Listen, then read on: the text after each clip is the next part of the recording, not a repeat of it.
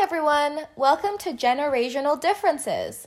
I'm Hillary and I'm twenty-nine. Hi, I'm Hannah and I'm twenty-one.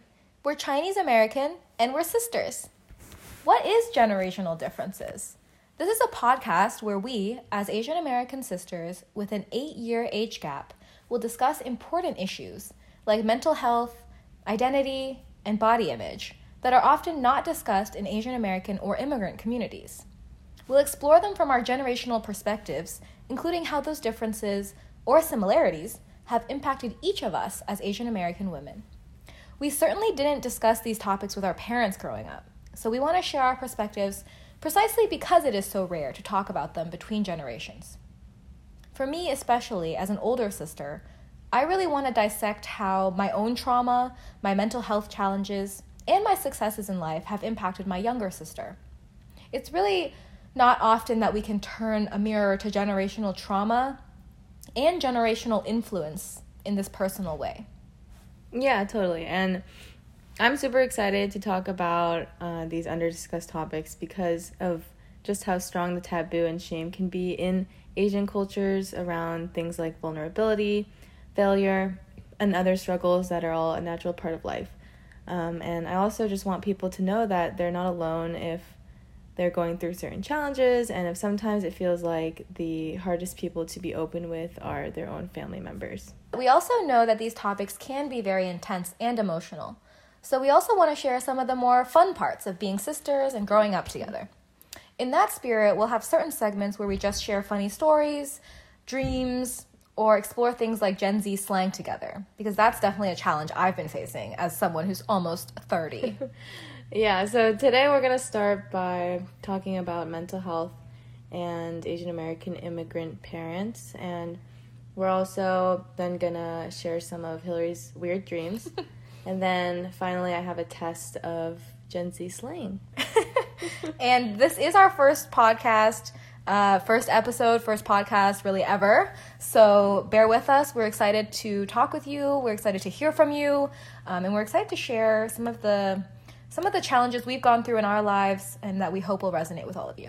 All right, we're going to jump right into our main topic. Um, Hillary, do you want to talk a little bit about mental health in Asian American and Pacific Islander communities? Yes, and just before I do that, uh, just a disclaimer, we're not therapists, we're not scientists, we're not mental health experts, we're just humans that deal with mental health issues just like every other human in this world. Um, and we know that everyone's experience with mental health is different, vastly different. And so just want to put that out there that we're really only here to share our experiences. What has worked or what has not worked for us may not be the same for everyone listening. Mm-hmm. Um, and I think that's really important to acknowledge right from the, the forefront. Yeah. But when we're talking about mental health in Asian American communities, um, I just did a little bit of internet research as an avid internet researcher, Googler, um, and according to Mental Health America, which is a big nonprofit in the in the U S, um, Asian Americans are the least likely racial group in the U S to seek mental health services, according to a study conducted in twenty ten by a team led by Abe Kim et al. Only eight point six percent of Asian Americans sought any type of mental health services or resource compared to nearly eighteen percent of the general population nationwide. And to acknowledge, eighteen percent is still low um, for the general population, but mm-hmm. then we look at the numbers for Asian Americans and it's less than half, and that's yeah. a very small percentage. Um, and then when we look at the other kind of the other end, in twenty nineteen, a study by the Edward Roybal Institute of Aging at U S C found that forty-four percent of Asian Americans surveyed actually indicated that they did experience mental distress compared to a lower eighteen percent in the general population. Essentially what we're getting at there is the num- the percent of Asian Americans dealing with mental health is not l- low to the point that that's what's driving people not accessing services. Mm-hmm. It's that people are struggling, but they're also not seeking help. Right. Um, or for whatever reason, like there are a lot of reasons people don't know how to seek help or don't want to seek help. Um, and then we also found that in twenty eighteen, a study from the American Psychological Association found that um, only five percent of therapists, or somewhere, I think the numbers are a little unclear here, but maybe somewhere between one to five percent yeah. of therapists are Asian. Um, and so I think just to start in the this, U S, yeah. Yeah, in, in the, the U S, U S thank which you. Which is crazy. Yeah, that's so low. And it's sometimes when we think about looking for a therapist, we want to find someone who is Asian, if we're Asian, or, you know, just matches mm. our ethnic background or at least our racial background. Um, yeah. And so without those people as therapists, it's very hard to find those services. And so I want to kind of start this conversation with Hannah by just asking both of us um, if this surprises you, Hannah, um, like these numbers, mm-hmm. um, or if this just kind of just reaffirms things you already thought about mental health in the Asian American community, um, and maybe how that relates to how you grew up thinking about mental health. I think it's really interesting to to be able to have these statistics and look at them. I think in my experience as someone who has sought services before for therapy, it's not surprising because it does sort of line up with my own personal experience. I've actually never come across a therapist who's who is um, Asian when looking for one. Actually, Hillary and I were we were talking about her therapist, or a therapist that you came across, right? Mm-hmm. I think, yeah, when I was in college. Yes, who was Asian. Mm-hmm. And after that, since that point, have you met or seen any um oh wait sorry I thought Asian you therapists? Yeah, sorry, I thought you were talking about a therapist I met in college who was not Asian, but the I did meet a therapist who was Asian kind of recently, earlier this year, um, and other than that I know a few, but only because I used to work at an organization that worked specifically with Asian Americans. Mm-hmm. Um, but like even they had a very limited list of Asian therapists who were offering like low cost or pro bono services to people. Yeah, I remember you when you told me that she was Asian, I was like, whoa, that's crazy. Mm. I, I really haven't thought, maybe it hadn't even crossed my mind that um, there were Asian therapists. Oh, really? Just because I was just, you know, have been so used to seeing uh, mainly white therapists. Mm. Do you think that having an Asian therapist, well, it, I guess you haven't experienced it, but do you think it's something that you would benefit from in a particular way? I do think so, just because um, there, well, first of all, I find that there is comfort in, you know, seeing someone and talking about a lot of vulnerable subjects with someone who looks like you, or maybe has grown up like you, mm-hmm. or knows um, the immigrant experience, and, or has had immigrant parents. Yeah. So I think there's definitely comfort there. What do you think? I agree, and I think to go a little deeper on that, I think it's important because sometimes our immigrant parents or the immigrant experience as a second gen person and then kind of vicariously through our first generation parents is kind of the root of a lot of our trauma. Yeah. Um, and like personally, for example, I'll just share that one of the things I struggled with a lot in college was uh, body image and disordered eating. Um, and so struggling with things like overexercise, bulimia, things like that. Uh, I, I sought help at my college's counseling services. Mm-hmm. um, and that's actually where I met that white therapist um, that I brought up earlier, who I think was not a good fit on many different levels, um, but I didn't feel totally comfortable talking to her about like how my how the Chinese American part of me or my parents um, and how they see body image in the Asian American community, or how we see it, impacted how I saw my body. Mm-hmm. um, and the beauty standards in like China, for example, versus what we see in the U S versus um, kind of just what's expected of us, right. growing up here.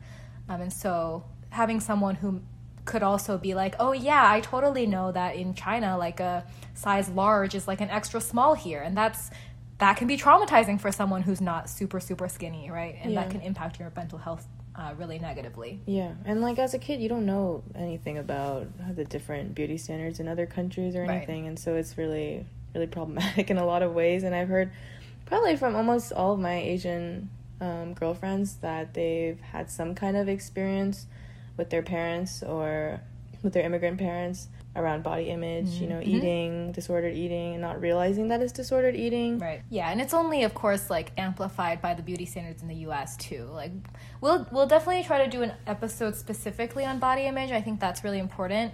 Um, my sister and I come from different angles on that, and I think that'll be good to dive into. Mm-hmm. Oh, and another thing, I think, in terms of accessing therapists and services that are culturally relevant to you is, like, in language services. Um, it's less relevant to us because English is our main language, but like for people who speak Chinese as their first language, like our parents, for example, it would be extra hard for them to seek um, any sort of mental health Very services. True, yeah. um, they would feel much more comfortable talking in Chinese or like Korean or Japanese or whatever they're looking for. Um, and when there's only, you know, a single digit percent of therapists who are even Asian in the first place, how many have language competencies, you know? Yeah, absolutely. I actually didn't think much about that. And we do know a handful of immigrant parents who do struggle with mental health and who are very close to us. And maybe they're not the same generation as us, but definitely a lot of mental health challenges there as well. Yeah. And a lot of difficulty probably even talking about them in the first place, let alone yeah. finding or looking for a therapist. So I mean, I think that's totally related because we we wanted to focus on like how we grew up thinking about mental health um, and how that's changed in our lives. And I think people of our parents' generation, including our parents, friends' parents, mm-hmm. just other community members that we know, I think just like being an immigrant carries with it a lot of trauma. It also carries often carries with it like a lack of a desire to then talk about it. Mm. Um, I've heard from tons of my friends who, uh, whose parents are like refugees from Southeast Asia, um, and they fled the Vietnam War as refugees, like in boats and um, going through refugee camps and re-education camps, and then they come to the U S and try to resettle and set up their lives with their families, and that's just a lot of trauma to process. And I think For that's sure. kind of one end of the immigrant experience. Our parents obviously, I mean, not obviously, our parents came more through like student visas and uh, mm-hmm. family-based visas and things like that. Um, but still, relocating, leaving your family behind across the world, yeah. um, coming somewhere where you don't speak the language, having children and having to raise them in a brand new culture, like that is hard. And that leads to trauma, generational trauma. And I think that's kind of the framework we're coming at when it comes to immigrant communities. I wanted to ask if you wanted to share a little bit now about maybe how you grew up thinking about your own mental health and access to, like, what it meant to care about your mental health, and then how maybe that how that's changed as you've grown. It has definitely changed a lot. Um, growing up under our immigrant our immigrant household, mental health, I think for the most part, wasn't talked about too much. It was mostly just like, if you work hard and um, do well, then you should be happy. There wasn't much nuance around that, mm. in my opinion. That's an interesting way to think about it. I'd never thought about it kind of like that directly. I think that's true, though. Mm-hmm. Essentially, right? Like, the most essential parts of our parents wanting us to succeed revolved around working hard and, like, seeing the rewards from from that hard work. As a consequence, like, well, it was sort of like, your mental health should then be good because you're good. Like, right, what is there really to be upset about or right. feel things around? Yeah, I think we get that now even still from our parents. Like, True. When we're stressed or we are we say like we have anxiety or we're dealing with like depressive episodes or something like that, mm-hmm. or like they hear from their friends that like their friends were going through depression or something like that. Um, yeah. They raise questions like, what does that even really mean? Like, right. why are they sad? Right. Without really understanding, and not maybe not to their fault because they did grow up in different culture True. Um, about this, but like really not understanding that having depression or anxiety is more than just being sad or worried. Right.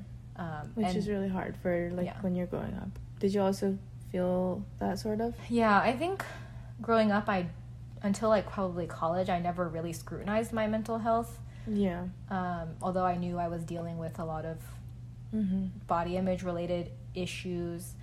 I started having really bad anxiety and panic attacks in college, and that was kind of when I was like, oh, shoot, I should probably, mm-hmm. you know, think about this or try to seek help or whatever. Yeah. Um, but growing up, it was like at home, it was just kind of like, yeah, keep keep working hard, you know, shoot for success, and then life will be good. Mm-hmm. Um, I just think there's no concept of caring about mental health or even just thinking about mental health as part of like your your happiness. It's, happiness is more assumed based on what you're doing, and like there has to be like a particular trigger for something to be sad or hard, mm-hmm. um, right, which that's right. not always the case. No. And yeah, I've, I felt that too, like getting to college and realizing that there's a lot more to mental health than I knew originally and wanted to explore about myself. When I did feel stuff, it was really hard to open up, obviously, at home. Mm-hmm. For one, like, our parents... Well, for one, obviously, you don't want to make your parents sad. Like, you don't right. want to be like, I think I have depression. Like, I think I have really bad anxiety, and I don't know what to do. Like, it can be really scary. So I can see how that... I mean, that was definitely something that I felt like I could never talk to them about. Mm-hmm. And secondly, like, like Hillary said, kind of mentioned, like, there is no real understanding or concept of labeling stuff like depression in our household, and I'm sure a lot um, in a lot of other immigrant households. And so it's sometimes treated like a joke or, like, laughed at even. Like, mm. oh, if, like, you have this issue, then the next time, you know, you guys get together... Our mom might be like, oh, haha, like, you can't say that, or, like, you can't be sensitive towards something because Hana is going to be upset, or, like, you know, stuff, uh-huh. stuff like that. Or just, like, even, clear? like, yeah. oh, you're depressed again, you know. Yeah, like, and it's it's supposed to be funny yeah, or whatever. Yeah, which is not. yeah. And that's, like, a whole... the painful laughter. I know, the painful laugh. But I think that even adds, like, another layer of trauma on top of all the trauma, because right. it's, like, trivializing things exactly. that you're still figuring out yourself. That's hard. It's I hard. Think. Yeah. But it's also hard for me to, like, be really mad right. when that happens. Yeah. I just sort of feel hurt and, um, not by our parents, but just hurt in general. Like, uh, I wish, I wish it could be... Um, more understood. I wish it could be more comfortable for them to right. talk to me about this, and so it's right. not really their fault. Right. I think on the other end for them, it's like they don't know how to talk about it, and it's awkward, and mm-hmm. it's like scary for them too, because like hearing big words like depression, anxiety, suicidal ideation, eating disorder, you know, yeah. like that's stressful for any parent, but then for someone who really doesn't get what's happening or like why things are happening, Um, that's worse. Yeah, because those things are, like, the worst thing that can happen to your kid. Right. As an immigrant parent, you're, like... Besides, like, drugs. Besides drugs. yeah. That's your, like... Or early you... pregnancy. true, true, yes. true, true. These yeah. are good points. Yeah.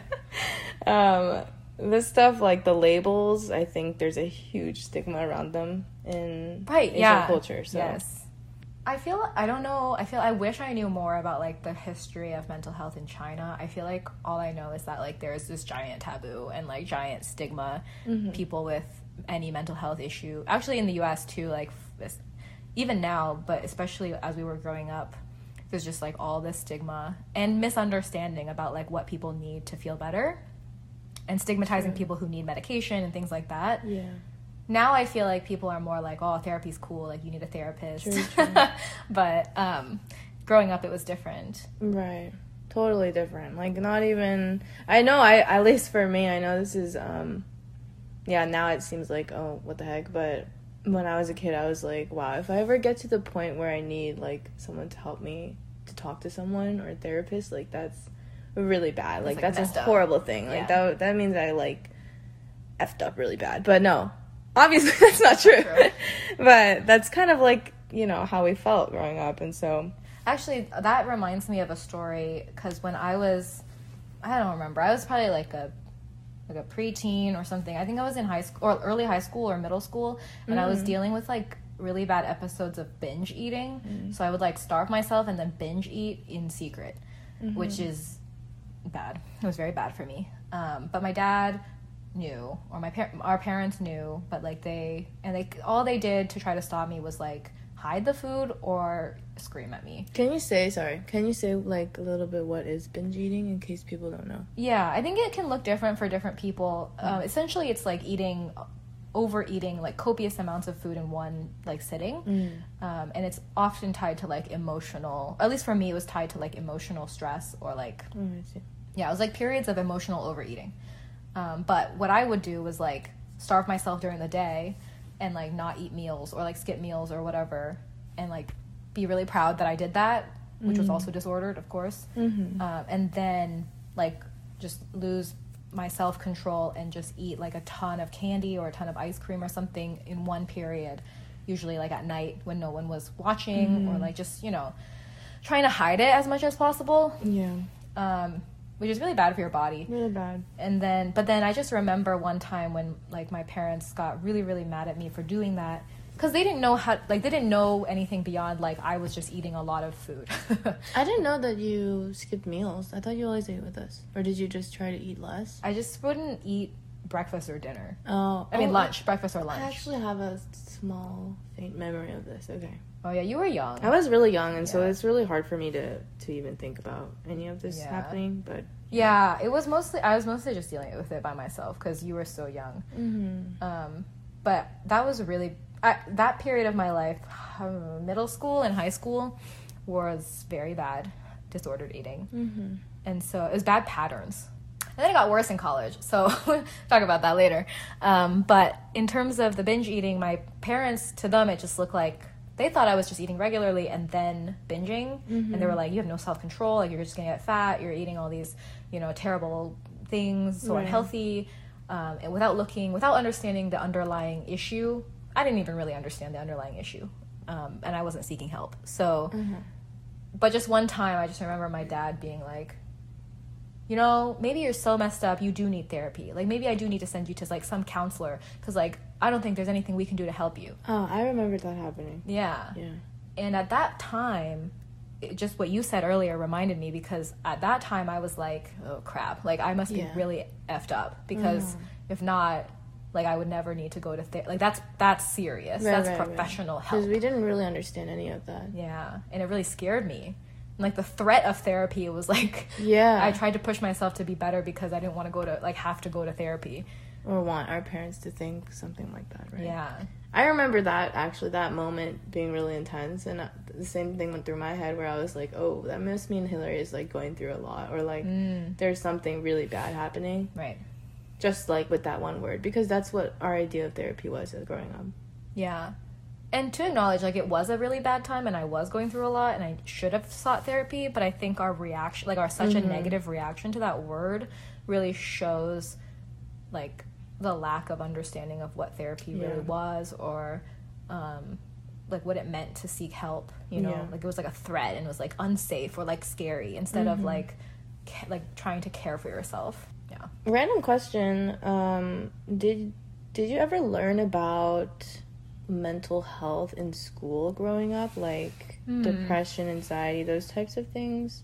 Because I know for me, I I remember we learned about disordered eating in okay. health class, okay. especially for girls, and yeah. um, all the different labels and what they meant and where to get help and stuff. But I don't know if I ever really learned about depression or anxiety, actually. In school. Yeah, I was going to ask you to tell me first, because I don't think that I did. And I obviously went through the same kind of, like, health ed as you, like, eight years before you did. so oh, yeah. It might have changed. We went to the same school. we went to the same school. uh, and so, actually, no, we went to different middle schools, That's but true. still different uh, time. Right, right, and right. so at that time, I don't remember it. So I feel like that means it wasn't a big part of our education. Yeah. If we did, like, touch on it, maybe we touched on it. I feel like maybe we touched on in on it in high school, mm. but I think it was related to, like, drug use. Like yeah. mental health stuff always gets tied to drug use and pregnancy. And pregnancy, the, the the horrors, the three yeah, horrors. Totally. Yeah, and so I feel like it gets tied to these things that just make the stigma worse, or it's not talked about. And I remember yeah. health class really just revolving around, like, reproductive health, mm-hmm. but probably not even in a good way. Uh, abstinence, and, like abstinence, and, like, not to get political or anything, but yeah, yeah. I don't remember health class very well. I don't think it was that helpful. no, I don't. I don't think so either. Um, That's interesting, though. I, I wonder if it's changed. I do too. I hope that it's more on the forefront of the health classes now. But I don't yeah. know. I really don't know, and I, I we maybe we can look into that, but. If you're listening and you're fifteen or whatever age it is when you're going through health class in middle school or high school, hit us up. Let us know if your syllabus covers uh, anxiety and depression. Anxiety and depression specifically, yeah. and any other mental health, bipolar, mm-hmm. you know, schizophrenia. Everything's important to know about. Right. It's all a spectrum too. So yeah. let us know. Hope yeah. so. It definitely should be a part of it well well, be- well, well before college, because I know oh, yeah. I learned about it in college in psychology. Oh, um, yeah. Classes. But that's only if you decide to take those that's classes. That's only if you decide to take those classes. So. So do you want to talk more on that note about kind of like how you, what you learned about it and yourself in college and like how you, where you are now in, in your journey? Hmm, yeah. So after growing up with uh, no education in um, stigma, yeah. in any mental health area mostly, um, yeah, I kind of just went into college thinking nothing about it. Like, and for I, context, Hannah's now in her senior year of college, yes, so she's yes. reaching the end. Yes, I'm reaching the end. So four years ago, I left home and I went to college, and I was kind of just like not thinking about it at all. Um, because I never really had. I know in high school, senior year of high school, I kind of thought about um, my feelings a little bit more, and I like I I knew I was like feeling sad at some times, and you know, even like looking back when I was younger, I kind of see like moments of sadness that I didn't really understand mm-hmm. as a kid, like even in middle school and stuff. So, but then in college, yeah, I took a lot of classes and I met a lot of people, a lot of really great people who were a lot more open about mental health, and they would talk about stuff that I could resonate with, like um, how they felt sad for no reason, or that they like just wanted to be alone sometimes for no reason, or sometimes they wanted to cry. And I was just like, dude, me too. Like, I didn't know that was mm. normal, you know, and mm-hmm. I didn't know that a lot of it was due to stress, for me at least, mm-hmm. um, and just like I guess hormones and growing up and stuff was mm-hmm. was crazy. And so growing up is crazy growing up is crazy mm-hmm. and yeah, you know.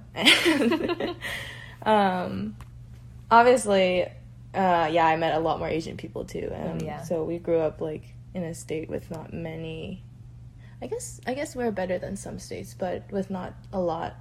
Grew up in Oregon. um yeah I think there's like clusters of Asians.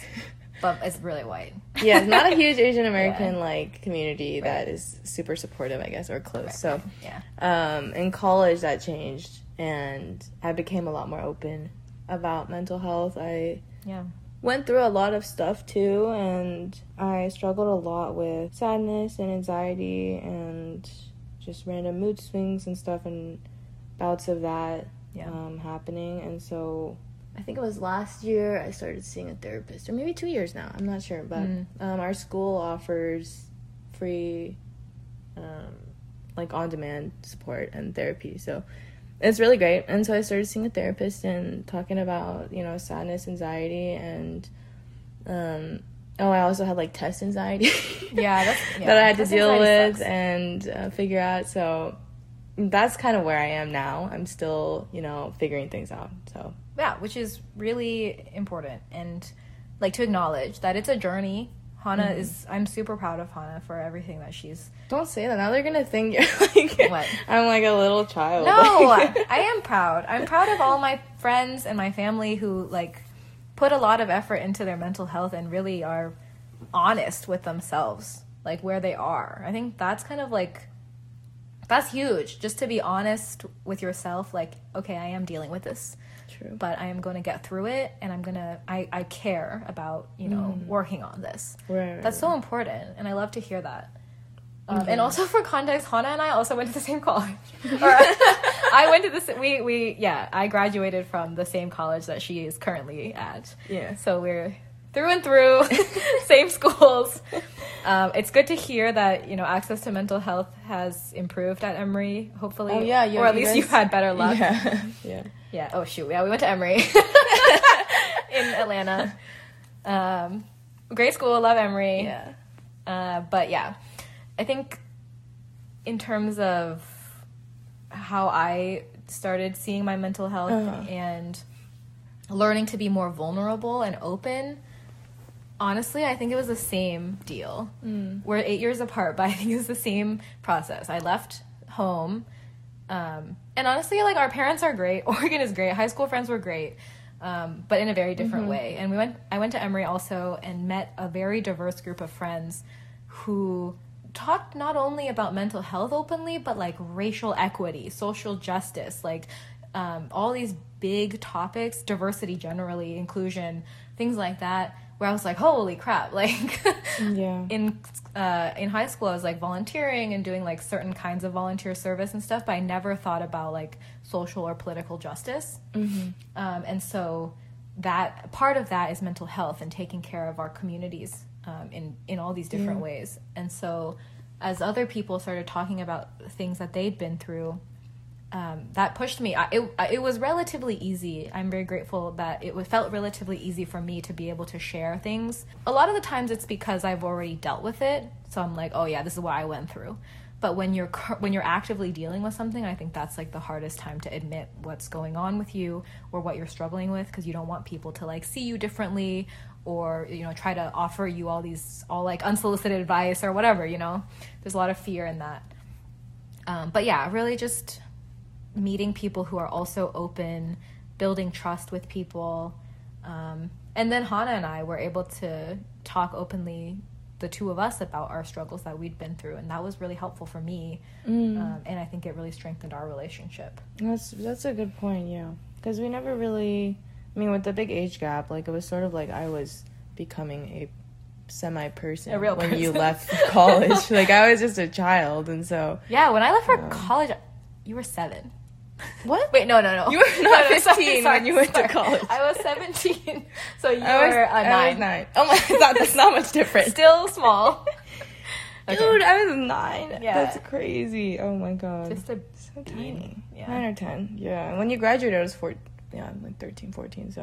Yeah, it was really when, so after college, I went through to law school, and it was really, I think, in law school, mm-hmm. I was still struggling with a lot of the same things that I struggled with before, and mm-hmm. that I continue to deal with, um, but that was kind of, that was when Hannah was starting to, which you, you were finishing high school and then starting college, and so, yeah, yeah, that was like an important time in our relationship. Yeah, and we could also talk a lot more about intense topics, I guess, mm-hmm. and so.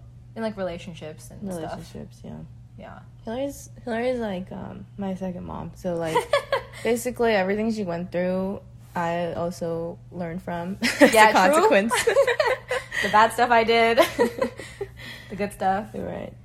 Oh, um, also Hannah's applying to law school. So, it's cool. We're the same person. Okay, yeah. Eight years apart. Everyone's going to think I'm just, like, an imposter. Like, not no, a real person. No, I'm just Hannah's... my sister's clone. No, no, no. But I just... Something I just thought about was we should do an episode on older sibling slash younger sibling trauma. Trauma. Stereotypes trauma. Yeah, mostly yeah. mostly older sibling trauma. Because I see a lot of that. But yeah. yes, yes. We should talk about that. That would be interesting because I don't know much about it, even though I think it's funny to see memes and stuff on subtle Asian traits and stuff. Those about memes. About um, older sibling trauma, but it's like something I'll never experience, and yeah, so, yeah. That's true. I'll talk about Thanks it. Thanks for handling all the trauma. Just as some background for y'all, there's a meme that goes around once in a while, usually posted by an older sibling uh, on the internet, that's like a baby, or like a like a person sleeping in a cot, or like in a bed, I don't know why I said caught. Like peacefully sleeping. Yeah, peacefully sleeping, dreaming, and then standing above them is like a military person with their arms open and like bullets flying into their back or their front or whatever. Um, the person looks very calm usually, I think. Um, like solemn. Like. Yeah, like very solemn, that's right, you're right. Accepted um, their position. And the bullets are labeled with stuff like, I don't know, yeah. immigrant trauma, yeah. mental health, like, like just all these things, you know, like career decisions, right. whatever. Pressure, basically. Pressure. And so, yeah, that I'm this one sleeping. Hot is dreaming. Yeah. Wow. I'm defending. Yeah. Yeah. It's it's funny, but it's also... it's also your life. It's also painful. It's also laugh. Your life, so... yeah, yeah. We'll talk about it, though. I mean, yeah. it's, it's, it's not all bad. It's a lot of good stuff, too. Um, and so, being an older sister... Yeah. So yeah, we should definitely talk about that. Um, is there anything else that you want to share about your own mental health experience um, in the A A P I community or anything before we we switch gears? I think there are probably still a million things we could talk about, but I, I do want to mention uh, at least one other challenge that I know that I faced and that other people face.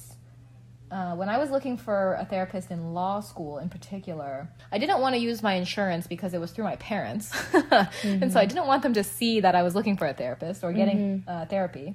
So I just looked for options to pay for a therapist out of pocket, mm-hmm. which was really opened my eyes to how expensive it was. How expensive was it? Oh, shoot, I, I'm trying. I think it was like at least over a hundred for each session, which was like an hour. I don't know, forty-five minutes to an hour, mm-hmm. um, and that's a lot. For, well, when was this? It's probably even more now. Right? Yeah, I think that was like in twenty fifteen, twenty sixteen when I was in law school. Yeah, um, and that was in North Carolina, and so I was looking, and I think I think it was like about that or more, and I think depending on your location, it could be even more. Mm. Um, so for uninsured people or people who don't, you know, aren't able to use their insurance for mental health services, that's such a big barrier. And I'm not saying this to like fault therapists. I just think that like as a system, access to mental health services is not prioritized. Yeah. And I could go on for literally a million years about what the government should and shouldn't be prioritizing right now. Mm.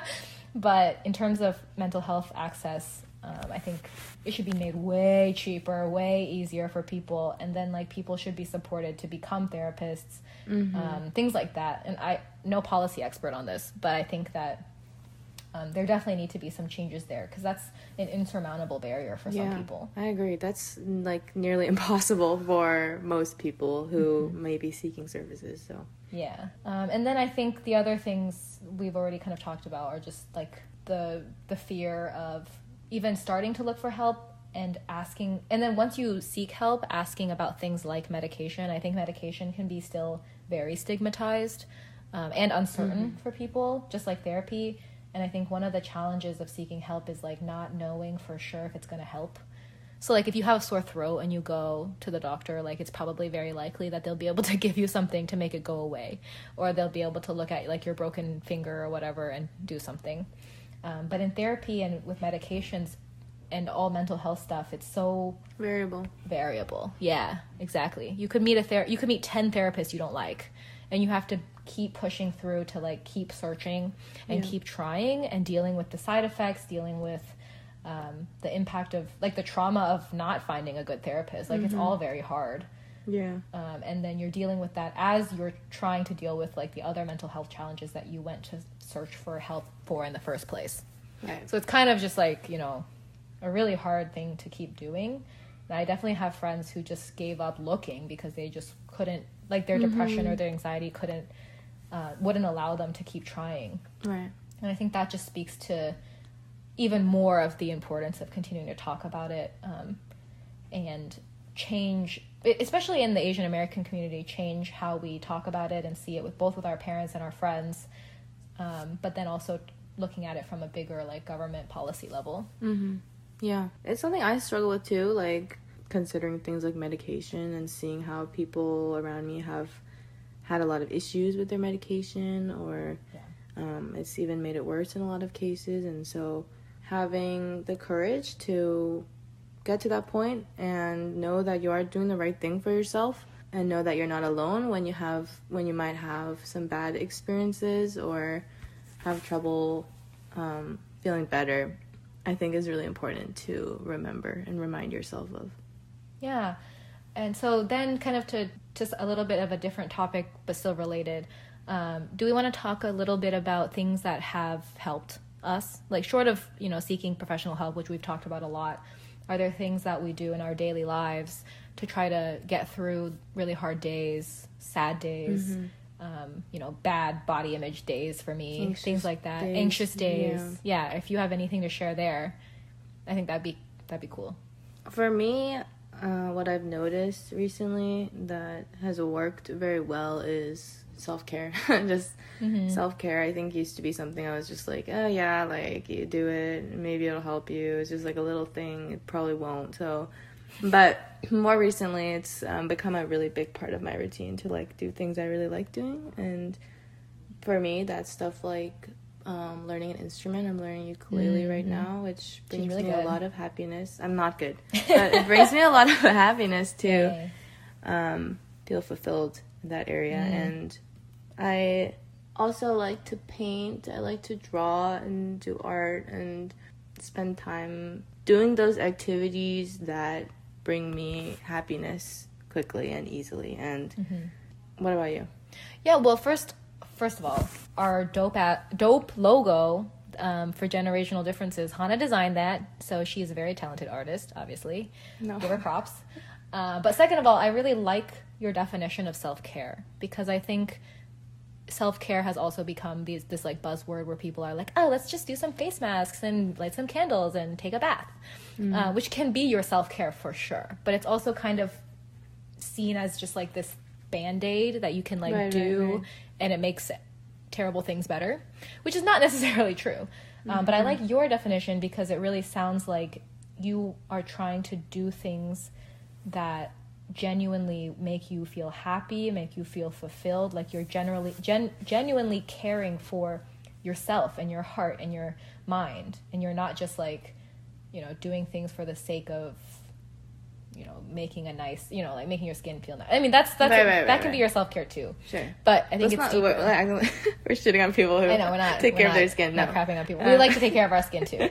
uh, but I'm just saying, it's not just a band aid. It's like you're thinking deeply about what actually makes you yes, feel good. Yes, yes, yes. Yeah, and that can look different that's for everyone. Yeah. I know you like to exercise and self- with self care, right? Yeah, part of my self care is definitely exercise. I try to be really consistent with that because it makes me feel really happy after, especially even on really bad days, like that makes me feel better after I've done it. Mm-hmm. Uh, sometimes honestly it's just a matter of like getting your shorts on and getting out the door, or like getting your weights out or whatever, and then mm-hmm. forcing yourself to, even if you don't feel good. Right. For other things that work for me in terms of mental health, uh, I mean, still talking to people, talking to my my husband, newly married, my Ooh. new husband, um, talking to Hannah, mm-hmm. talking to my friends who have gone through the same thing. Like, I think that still yeah. really helps. Yeah. And letting then, it out a little bit. Yeah. Yeah. And I think other self-care I do is reading, writing, and then Hannah and I kind of both do this. We watch shows or like yeah. YouTube videos that we've seen a million times. Yeah. And we've talked about this um, and why this works for us, because it's predictable. Mm-hmm. It's very comforting. comforting. Yes, exactly. It's comforting. There's no unexpected intensity. yeah. You don't get like, you know. You don't get worked yeah, up. Exactly. You know what's coming. Even if something like kind of sad or weird happens, like you know it's coming, you know. For me, it's shows like The Office, like Friends, How I Met Your Mother. Like, I've literally watched these shows probably forty yeah. times through. Sometimes I ask you what you're doing, and you're like, I'm watching The Office, and I'm like, again? Again. Like... yeah. Oh, and I uh, p- shout out to the Try Guys and their whole community, because their oh, yeah. videos have really gotten me through. Claire's really into that. really, really into it. I watch every video as soon as it drops. I listen to all the podcasts. It's just very comforting. It makes me feel... really great. Like yeah. it feels like I have someone there talking to me about, you know, their day or telling jokes, um and I've watched them all, and yeah but it, it is it's gotten me through quarantine. It's gotten me through so much. So just yeah. finding those things and like not being ashamed to spend time watching or doing something that makes you feel good, makes you feel happy. Yes, don't let anyone make you feel bad for doing that kind of stuff for yourself. Yeah. Or like don't don't feel like pressure on yourself to watching to, movies right to like spend time doing other things, yeah because that stuff is important, really important. Yeah um well, if there's is there anything else you want to share, or should we talk about um just a couple mental health related intentions that we have for the new year as we go into twenty twenty-two? I think that this topic sort of naturally flows into into talking about our intentions, because I think one of my intentions um for twenty twenty-two is going to be like, I guess, prioritizing those activities that make me feel good and not forgetting about them, mm-hmm. because they clearly help me a lot. Mm-hmm. Um, and yeah, like not putting pressure on myself, because I put a lot of pressure on myself to like be doing something important or useful right. or productive, you know, productive by, by my parents' terms, um, mm-hmm. like society, I guess. yeah. But a lot of the things I do for self-care are productive for me, and so right. just remembering that is one of my intentions. That's great. And then I think um, one of my intentions is to have patience, a little bit more patience this year. Um, a lot of things are changing in my life. My husband and I are obviously newly married, and then we are going to be moving soon. Mm-hmm. Uh, we're looking to buy a house. Lots of adult things that are really terrifying. Mm-hmm. Uh, like last week I was like, I'm just going to crawl into a hole and rent a hole forever. yeah. um, but just having patience with myself, letting myself process those emotions, having, but then also having patience for newness and things outside my comfort zone, trying to have patience for other people, just patience. And we talked about setting intentions for our mental health this year because we think that although goals and resolutions can be really useful, and you can, we also, I also set a couple of those, um, they're not always the most useful for everyone. And so we wanted to kind of set frameworks for ourselves instead, just like energy that we want to carry into the new year. Yeah. Um, and I think that's can be most impactful for our mental health in particular. And if you listeners have similar experiences that you've gone through, if anything we said resonated with you, um, if you have mental health related or other intentions for yourself for this new year that we're going into, uh, let us know in the comments and leave us a review. Let us know. We would love to hear from you. Yeah. All right. Now we're going to move on to another segment where we talk about dreams. Uh, yeah, this is where it's going to get weird, y'all. So bear with us. Uh, we thought about sharing dreams in particular on this podcast because, well, first, Hannah and I often will text each other right when we wake up after we've mm-hmm. had a really weird dream, and we just send each other like a slew of texts that are like, I had the weirdest dream. This is what happened. Right. Um, and it's really funny to look back on. Like the other day, we were just looking back on all our texts about dreams, and we were like, wow, our brains are messed up. Yeah. Um, but then also, I was thinking about it, and I think that our dreams actually often do reflect like certain parts of our relationships with each other and with our families and other challenges we've gone through. Like obviously, I, I mean, not obviously, but I think everyone has dreams that like represent their fears or like uh, things that they're anticipating. Like, yeah. you know, I get lost in schools a lot in my dream. I guess I must have a horrible fear of school. Yeah. Um, but then also dreams are, are, some of our dreams are just really freaking weird and they make us laugh. And so we wanted to share that with you too. Mm-hmm.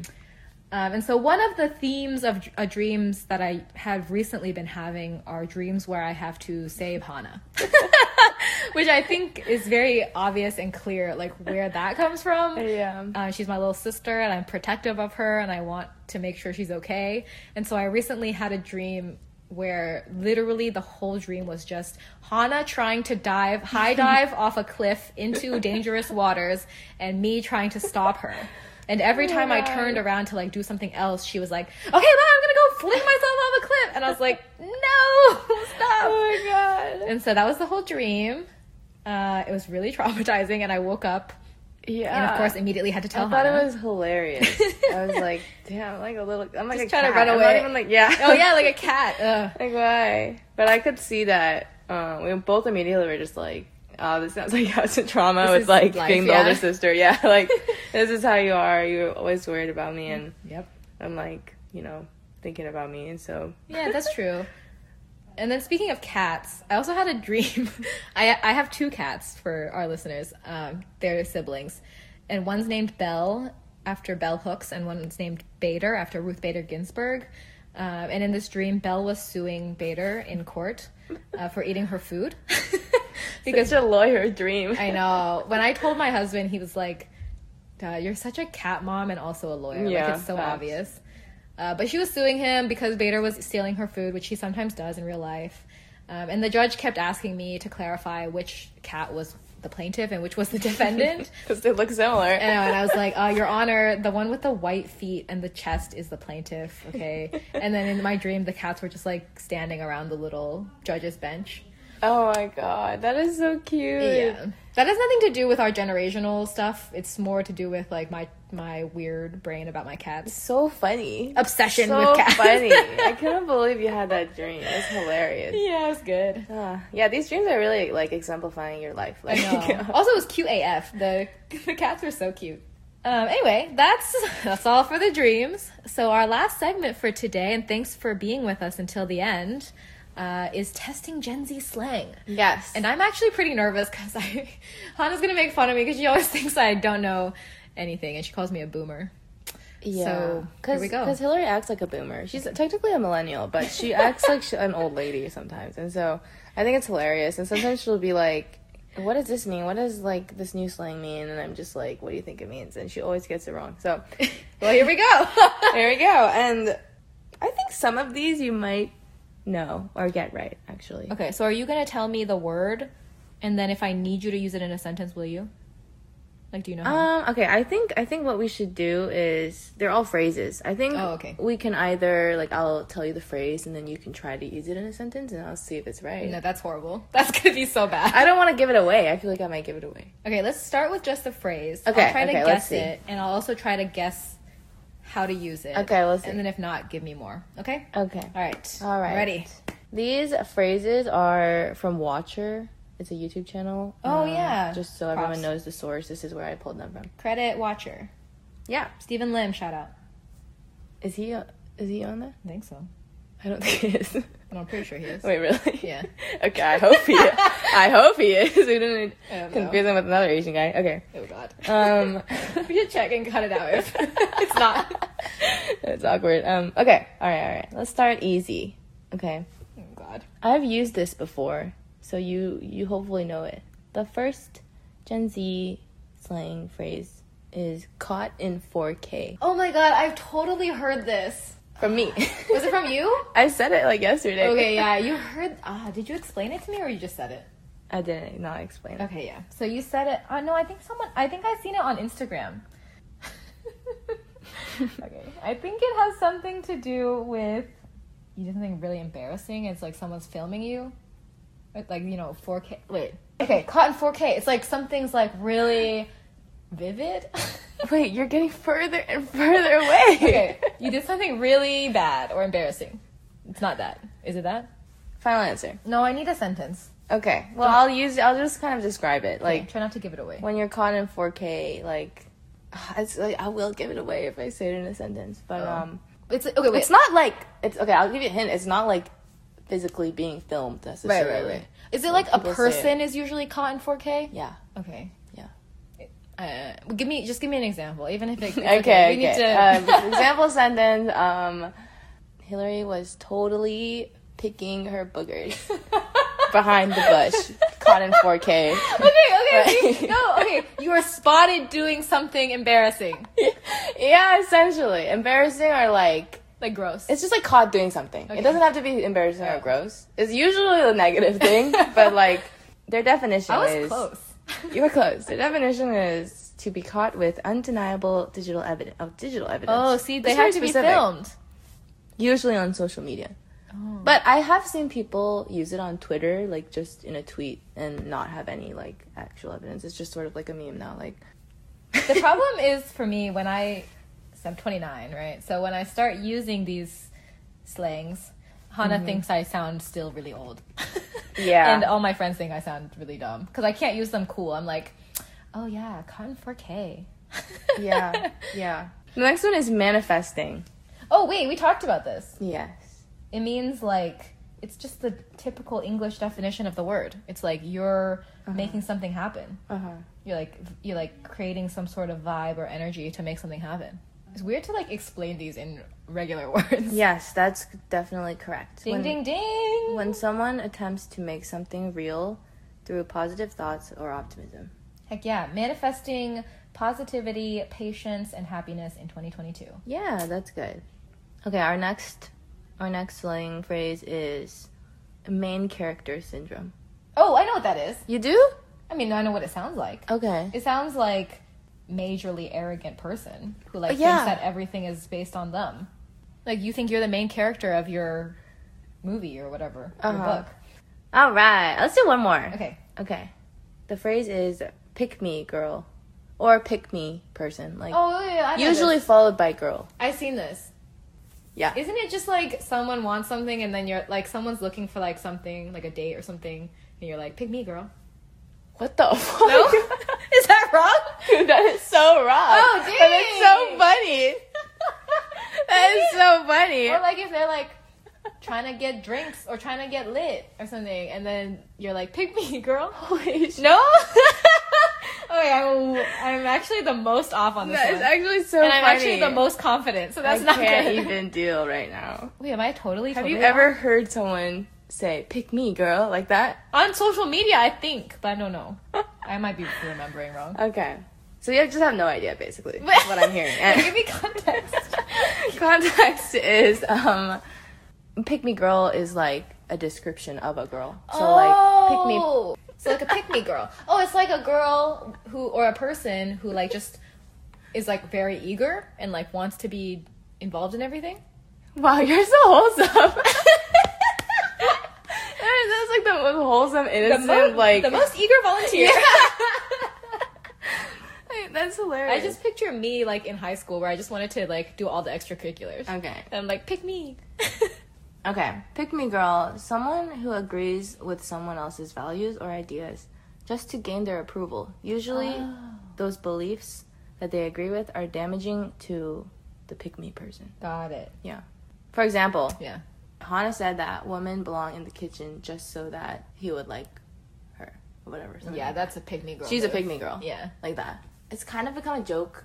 Is it like misogynistic? Is it mostly women that are attacking or, or that are being attacked as pick me girls? I don't think it has a misogynistic connotation to it. Okay. I think it's sort of general. Okay. And like people have like funny jokes about pick me like guys too, like politicians oh. and like, mm. like oh, all know, politicians are pick me like guys. That. Oh, that's actually the exact definition of a politician is a pick me guy. Because he's like, yo, pick me. Vote for me. And then, like, promises things that... Yeah. yeah. Dude, all these pick me guys in the government. Okay, you did pretty good. I got manifesting. Yeah. And I almost got caught in four K. Okay. And okay. I got main character syndrome. Yeah. So I got oh, oh, at least two. Oh, you did? Yeah. yeah. Two, two out of half. four. Two and a half out of four. Okay. Crushed it. All right, well, thank you so much for that test. That was really good. Good for me to learn. Very educational. Well, that's all we have for this episode of Generational Differences. Thank you so much for tuning in with us for our discussion about mental health. We'll be back next time to discuss other important issues and our personal experiences. But if you have suggestions for topics for us to cover, please do let us know. Yep, see you next time. Bye! Bye.